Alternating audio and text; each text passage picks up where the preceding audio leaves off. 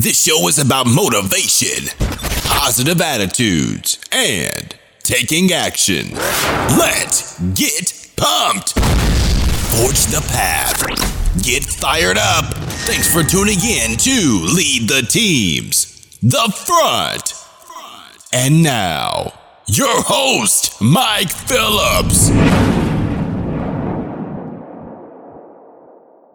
Hello, everyone. Welcome to another episode of The Front. My name is Mike Phillips, and I will be your host.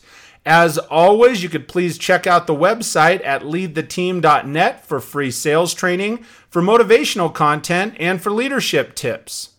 So, today on the front, I'm doing it a little bit differently. It is a video episode. So, if you're listening to this on the podcast, one of the things I'm going to ask you to do is please go over to leadtheteam.tv, subscribe to the YouTube channel, and then you'll be able to watch the front episode number 44, which is a recap of my recent trip to Vegas and my attendance at the Rockstar Automotive Conference.